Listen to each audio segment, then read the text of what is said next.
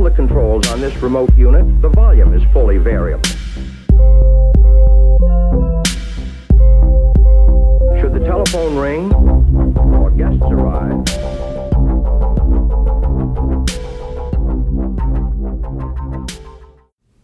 Vad är cerebral vasospasm? Och då pekar han i mitten där. Som försökte undkomma. Eh, Att kärlen drar det, vad i blödning så att du får dålig perfusion. Blodkärl som drar ihop sig.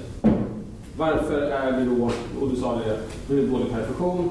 Och effekten av dålig perfusion, som David har sagt, är att det kan, perfusionen kan bli så dålig så att den blir mindre än vad det metabola kravet är och då dör hjärnceller. Så att det inte är så himla svårt. Då har vi ju täckt nästan hela området.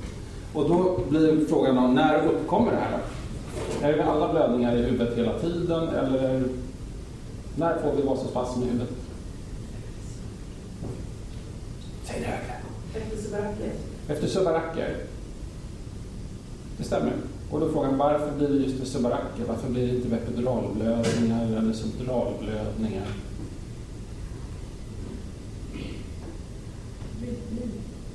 Ja, precis. Blodet hamnar närmare, närmare blodkärlen. De har inte en massa hinnor mellan sig själva och blodkärlen utan blödningen hamnar direkt på blodkärlen. Och då hamnade det här, det, och det här är den, den allmänna bilden av vad cerebral vasospasm är för någonting. Man korrelerar det till subarachnoidalblödningar. Man tänker sig att det då är eh, blodkärl som drar ihop sig, för det är så det är beskrivet. Och man tänker sig att effekten blir att det blir hyperperfektion och därför så är det negativt. Eh, och då kan vi utgå från det utifrån, eh, kan ta ett fall som ligger på, jag försöker sitta här ändå, ett fall som ligger på IVA just nu, en 18-årig tjej med eh, arteriella missbildningar i huvudet som blöder till. Eh, får en jättestor mängd blod, subarachnoidal. Man behöver göra en hemikranektomi för att hon blir för svullen för ett så stort område att operera. Man får sätta fyra clips i det här området eh, klipsa av och nej, eh, tre stora mediegrenar och svullnad efteråt så man behöver en hemikranektomi. Har en vecka med grav ICP-instabilitet där det är det stora problemet som du hanterar. Eh, sen så stabiliseras hon från det och då är problemet att då kommer hon sen över i det som vi kallar för spasmfas istället. Svullnaden blir som maximal någonstans vid 4-6 dagar. Eh, spasm i blodkärl börjar inträffa någonstans 5 dagar upp till 14 dagar. Så i hennes fall så var hon dessvärre som skolboken. Svullnaden gick ner och spasmen började komma. Och sen har vi haft en spasmproblematik i, ja, kan det vara 8, 9, 10 dagar kanske. Eh, där hon då har uppvisat då hårt sammandragna blodkärl hon har uppvisat tecken på S100 har stigit, så vi har fått sekundära skador. Initialt har det gått ner. Vi har sett att S100 har stigit. Vi har röntgat henne med angiografier flertal gånger. Sett att blodkärlen är maximalt smala i, i media. Så det är media som har dragit ihop sig på en sträcka. Det blir ganska elitärt för hela den hemisfären. Eh, och då har man då försökt behandla henne då angiografiskt genom att gå upp med en angiografi och sen så spruta då eh, nemotop lokalt i det här området.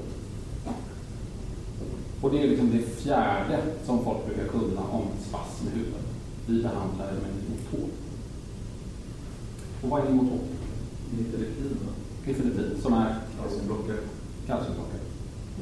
Och då blir den naturliga grejen att tro att vad gör en kalciumblockare? Varför är den effektiv i det här fallet? Relaxera kärl. Ja, vi skulle ju tro att det är det som är vitsen. Och det är det vi pratar om. Det säger att vi pratar om vasospasm och då tänker vi oss, okej, det folk menar när de säger vasospasm är egentligen inte bara blodkärl som rakt sig. Utan det vi pratar om är en entitet som kommer efter subarachnoidalblödning där folk blöder. Och sen någonstans då, man upptäckte det här på 50-talet någonstans. Man såg att folk blödde till. Eh, sen hade de en, en intervall på 4-5 dagar när de mådde bra. De var helt okej, ingen symptomatologi, neurologin var okej. Och sen började folk bli sämre. Lokala symptom, hela hemisfärer utslagna. De fick stora infarkter och människor dog. Då gjorde man, man gjorde patologiska undersökningar på de obduktioner. då såg man att de hade stora områden i närheten av blödningen där kärlen var då maximalt sammandragna. Och de hade hyperperfusion och stor vävnadsskada. Då såg man att de här kärlen var smalare och då tänkte man sig att de har spasmat, de har dragit ihop sig, det är därför de är så smala. Så därifrån kom uttrycket vasospasm. Sen har man då försökt att titta på hur ska man behandla det här utifrån den mekaniska biten, att man såg att det var smalare kärl. Och då har ju all eh, behandling riktat in sig på att få de här kärlen att bli större. Så man har prövat allt som relaxerar blodkärl egentligen. Eh, och där då det är så konstigt att man, eh, om man tittar på subarachpatienter så kan man se att ungefär 50-70 procent av subarachpatienterna, de har vasospasm om man tittar på dem med angiografi. De har blodkärl som är sammandragna i ett område som ligger i närheten av den primära blödningen. Men alla de här utvecklar inte infarkter som efteråt. Och 25 procent av de som utvecklar infarkter, sena infarkter, efter subarachnoid de har aldrig haft någon synbar vasospasm på röntgen. Och då kan man undra, är det här då två saker som leder till varandra eller inte? Eller är det två olika saker? Det ena är att vi kan ha så smala kärl så att vi försämrar cirkulationen. Det förstår vi. Men vi kan också utveckla de här infarkterna helt utan att kärlen är smala. Så då verkar det finnas två komponenter i det här. Och initialt så hittade all behandling in sig på att få kärlen att slappna av. Man testade allt som var blodkärlsavslappnande. Man hittade ingenting som fungerade innan man testade med nifedipin. Och då testade man det i några serier på 80-talet. I tablettform, på intensivvårdspatienter, eh, där magen inte var igång. Man mätte inte om de hade retentioner eller inte. Man vet, vet när man gjorde plasmakoncentrationsmätningar på dem att flertalet patienter hade ingen detekterbar nifedipin i kroppen överhuvudtaget. Och på de här serierna så fick de en 25-procentig reduktion i sen cerebral infarkt. Många av patienterna som man mätte på hade dessutom, förutom att det fanns de som inte hade någon detekterbar alls, så fanns det ju rätt många som hade väldigt låga nivåer. Och så såg man att de här fick då en 25-procentig reduktion eh, i, cerebral, i sena cerebrala infarkter. Inte i vasospasm som man såg på röntgen. Den påverkas inte alls. De har lika mycket röntgenmässig vasospasm, men de utvecklar inte sena cerebrala infarkter. Men man tänkte sig att det här preparatet skulle vidga blodkärlen. Men det gjorde det inte så att man såg det i alla fall. Och då har man börjat titta, men vad är hela, vad är hela vitsen med det här? Och de har sett att förutom att eh, få då glatt muskulatur att slappna av så har nifedipin dessutom en effekt till. Det är fibrinolytiskt. Som den enda kalciumblockaren som är fibrinolytisk. Och när man då tittar på de här patienterna också så ser man, förutom att de har sammandragna blodkärl, så är det jättemånga som inte har sammandragna blodkärl som utvecklar multipla mikro, mikrotromboser ute i mikrokapillärsystemet. Och då tror man att det kan vara så att nifedipin, effekten med det är att det hjälper till att lösa upp de här, eller förhindrar utvecklingen av de här små mikrotromboserna. Eh, och vad finns det som stödjer det då? För man har ju prövat med massa andra läkemedel som ska vidga blodkärlen. Man har prövat med endothelin eller receptorblockare till exempel. De har en jättebra effekt. De påverkar vasospasm. Ger man det till patienter så ser man att de utvecklar ingen vasospasm. Men de får inte mindre sena cerebrala infarkter. Det förbättrar inte dess funktion. Det förbättrar inte outcome. Så därför verkar det vara två helt, eh, två, två helt icke-kopplade saker. Och då, när vi då har en sån här patient som den här tjejen på avdelningen, hon utvecklar då det som vi ser som röntgenmässig spasm. Vi mäter också eh, på henne så det är mikrodialys både i den friska hjärnhalvan på henne och i likvor För att kunna få ett eh, likvår användes som ett globalt mått på cerebral ohälsa kan man säga. Vi ville bara se om laktat började stiga, om det blev påverkan på laktat, privatkvot, eh, vad som hände.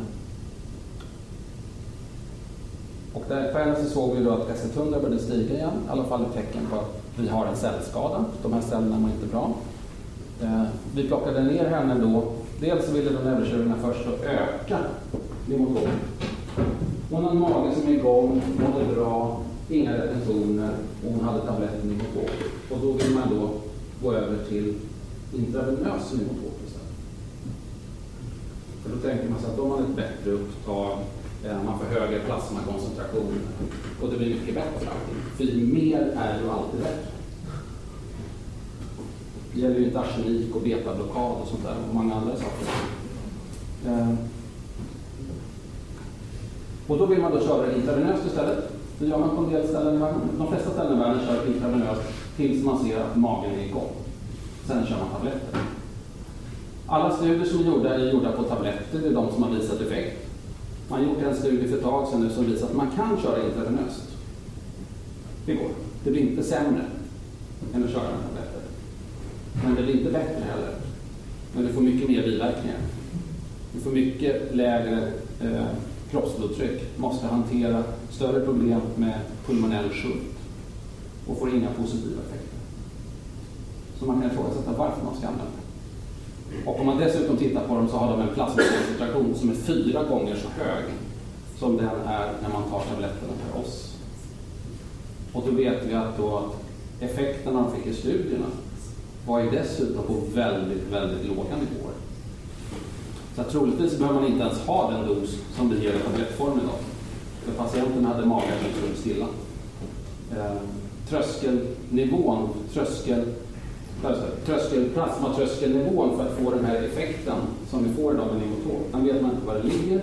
För man har inte kunnat göra några studier där man har trappat ner och ser var går kartoffeln någonstans. Men framförallt har det visat att det finns inga positiva fördelar med att köra Nimotop intravenöst. Ja, du först bakom. Eh, Ja, man prövat då? Ja, de har gjort. Man har bland annat prövat ASA. Eh, rätt mycket. Får ingen skillnad i outcome överhuvudtaget. Eh, där ser man att man får lite mindre mikrotromboser men samtidigt så ser man inte att man får någon mindre eh, sena cerebrala infarkter. Så att de verkar påverkas. Det verkar som att Imotop har påverkan både på fibrinolytiska systemen och gör någonting till. Och då tror man då, vad kan det vara?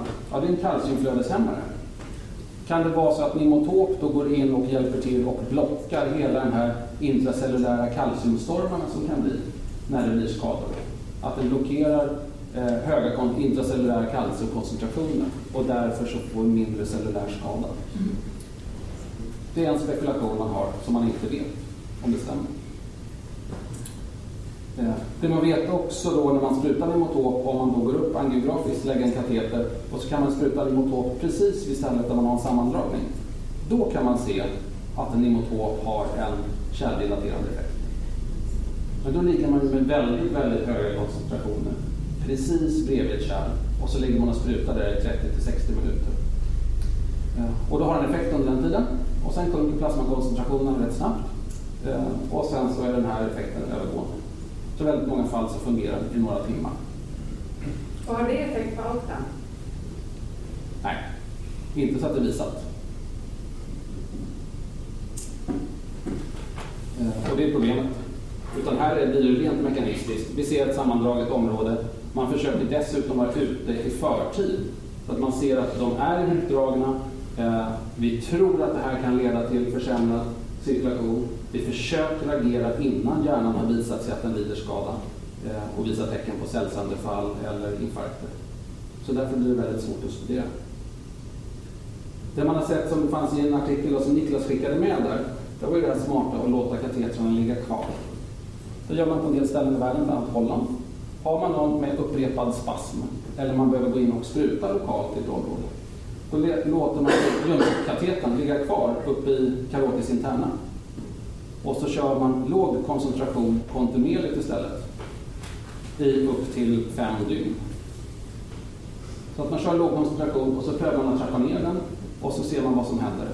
Och de här patienterna kan man ju då antingen följa, det bästa är att följa dem neurologiskt och se vad händer.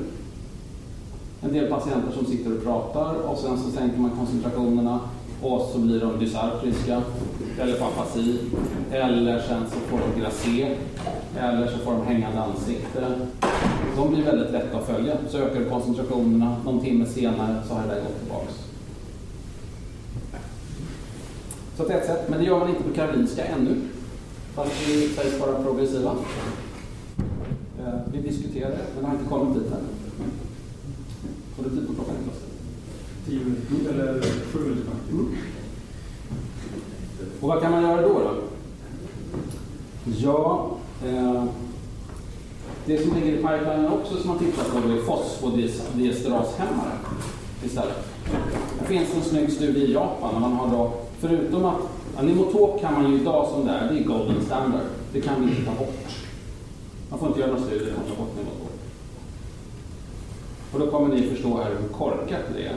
För det här gjordes då 1986 på en patientgrupp som då var ju folk då kanske, eh, de var 20 år yngre i genomsnitt, människorna som var på en intensivvårdsavdelning. Eh, de blödde till och man väntade då oftast i fem dygn innan man opererade dem. Eh, I stort sett 100 procent av dem opererades med öppen operation istället för som idag där 30, 40, 50 procent någonstans görs med angiografisk med coiling. Mortaliteten på en generell intensivvårdsavdelning har gått ner med ungefär 50 procent sedan 86. Och man gav då Nimotop i tablettform med magar som inte tog upp det. Idag har vi då folk som är 20 år äldre. Vi opererar dem omedelbart. Fler överlever på vägen in till sjukhuset. 50 procent görs angiografiskt. Vi ger dem Nimotop direkt från dygn 1, intravenöst istället, i en fyra gånger så hög plasmakoncentration, löst i alkohol som har neurologiska effekter, dessutom eh, kärlavslappnande. Eh, Så att vi har en helt ny setting och en helt annan population som opereras på ett helt annat sätt. Vi ger ett annat läkemedel i en annan koncentration. Men, men tror du på det? Om jag tror på det? Men Nej. tror man ju på det då? Liksom, fast man förstår att det är Ja. använt och inte har sett rätt och... Eh, Jag tror inte på det sättet som det används idag. Jag tror ska man använda det så ska man använda det i tablettform. Vi vet om magarna är igång på folk idag. Dels så är magarna igång på dem. Sen så mäter vi retentionerna på dem. Eh, Det vore jättekul att ge folk tabletter idag igen och så kolla vad plasmakoncentrationerna blir när man vet att magen är igång. Jag tror på den eh, fibrinolytiska effekten på Nimotopet. Jag tror inte på att öka doserna på Nimotop. Och jag tror inte på att ge Nimotop intravenöst. Och där sticker jag ut hakan ordentligt. det där gäller lokalt då i Mm. Ger det lokalt i kateter tror jag på om man gör och har kvarliggande kateter. Annars så får du ett litet on-off fenomen. Eh, vi kör ju, tittar ju på de här patienterna med transkraniell doppler. En del av dem är väldigt lätta att följa. Titta på blodflödet, flödeshastighet. Smalare kärl, högre hastighet. Eh, och då kan man se då innan hastigheten, man kan göra det här och man kan kolla hastigheten efteråt, se att hastigheterna går ner. Och man kan kolla och så ser man någonstans tre timmar efteråt så börjar hastigheten gå upp. Och då är bara frågan, okej, vad vann vi på det? Det vet vi inte. Ibland så behöver man göra det en gång och så verkar det som att man har eh, brutit någonting. Men i många fall så skulle man kunna lägga ett kvarvarande kateter och se, är det så att de här kärlen börjar dra ihop sig igen? Sa du från början varför de drar ut? Nej, det sa jag inte. Och det är det som är det stora kruxet. Vi pratar ju om att de drar ihop sig och då vet man, dels så vet vi att om det blöder under arachnoidén så kommer ju blodet liksom ligga smetat längs blodkärlen. Och då finns det primärt, precis när man blöder till, så kan man få områden som är smala. Och då är det ju ren mekanisk kompression av blödningen. På sikt på några dagar så kan vi få ett cytotoxiskt ödem i området så att det blir mekanisk kompression utav ödemet som då gör att blodet ändå rinner lite långsammare. Så vi har lite smalare kärl från början att jobba med. Och sen så får man då i det här skadade området så får man en aktivering utav trombocyter. Eh, och vi får en fibrinolyshämning. Aktivering utav trombocyterna gör ju bland annat stimulerar kärlen att dra ihop sig. Det är en utav mekanismerna för att se till i koagulationssystemet, för att se till att vi stoppar en blödning. Kontrahera kärlen. Så att den ligger med. Så aktivering utav trombocyterna hjälper till att dra ihop blodkärlet. Ja. Sen det utdragna blodkärlet i sig och aktiveringen av trombocyterna leder ju upp till mikrotrombosering. När vi dessutom har en fibrinolysstörning i det hela så slår vi ut då systemet för att kunna hantera den här ökade trombogena effekten. Eh. Men mycket när man tittar på det, om man tittar på det eh, postmortem, så ser man att de här kärlen har blivit förtjockade. Eh, så att på sikt då 5 till, till 14 dagar, så någonting, det sker en, en intermaskada i det här området.